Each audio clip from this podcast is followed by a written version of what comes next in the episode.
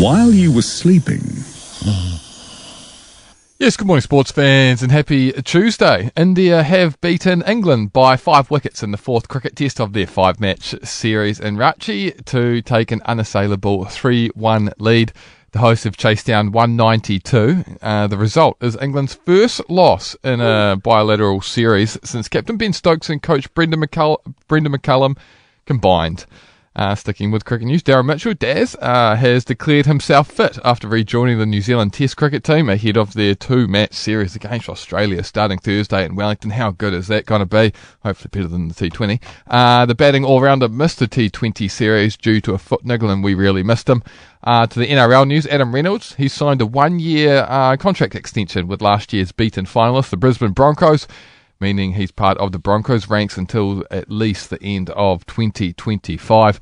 And soccer football news, a boost to Everton's hopes of avoiding Premier League football relegation. They're still just one of two teams, with Arsenal never to be relegated in the English Premier League.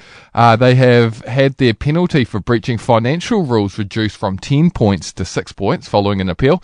The club moves to 25 points and 15th on the table. They were down in 17th, just one spot above relegation. 90% of parenting is just thinking about when you can have a break.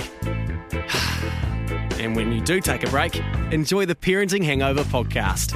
They go together like a tutu and jandals. We've said from the get go, we ain't parenting experts, No. but it's cool to hear what is your neighbour doing? What do they say? A problem shared is a problem halved. Oh, that's good. Not that my children are problems, Or a- but I feel better talking about it. The Parenting Hangover with Clinton Jordan. New episodes every Thursday on iHeartRadio or wherever you get your podcasts.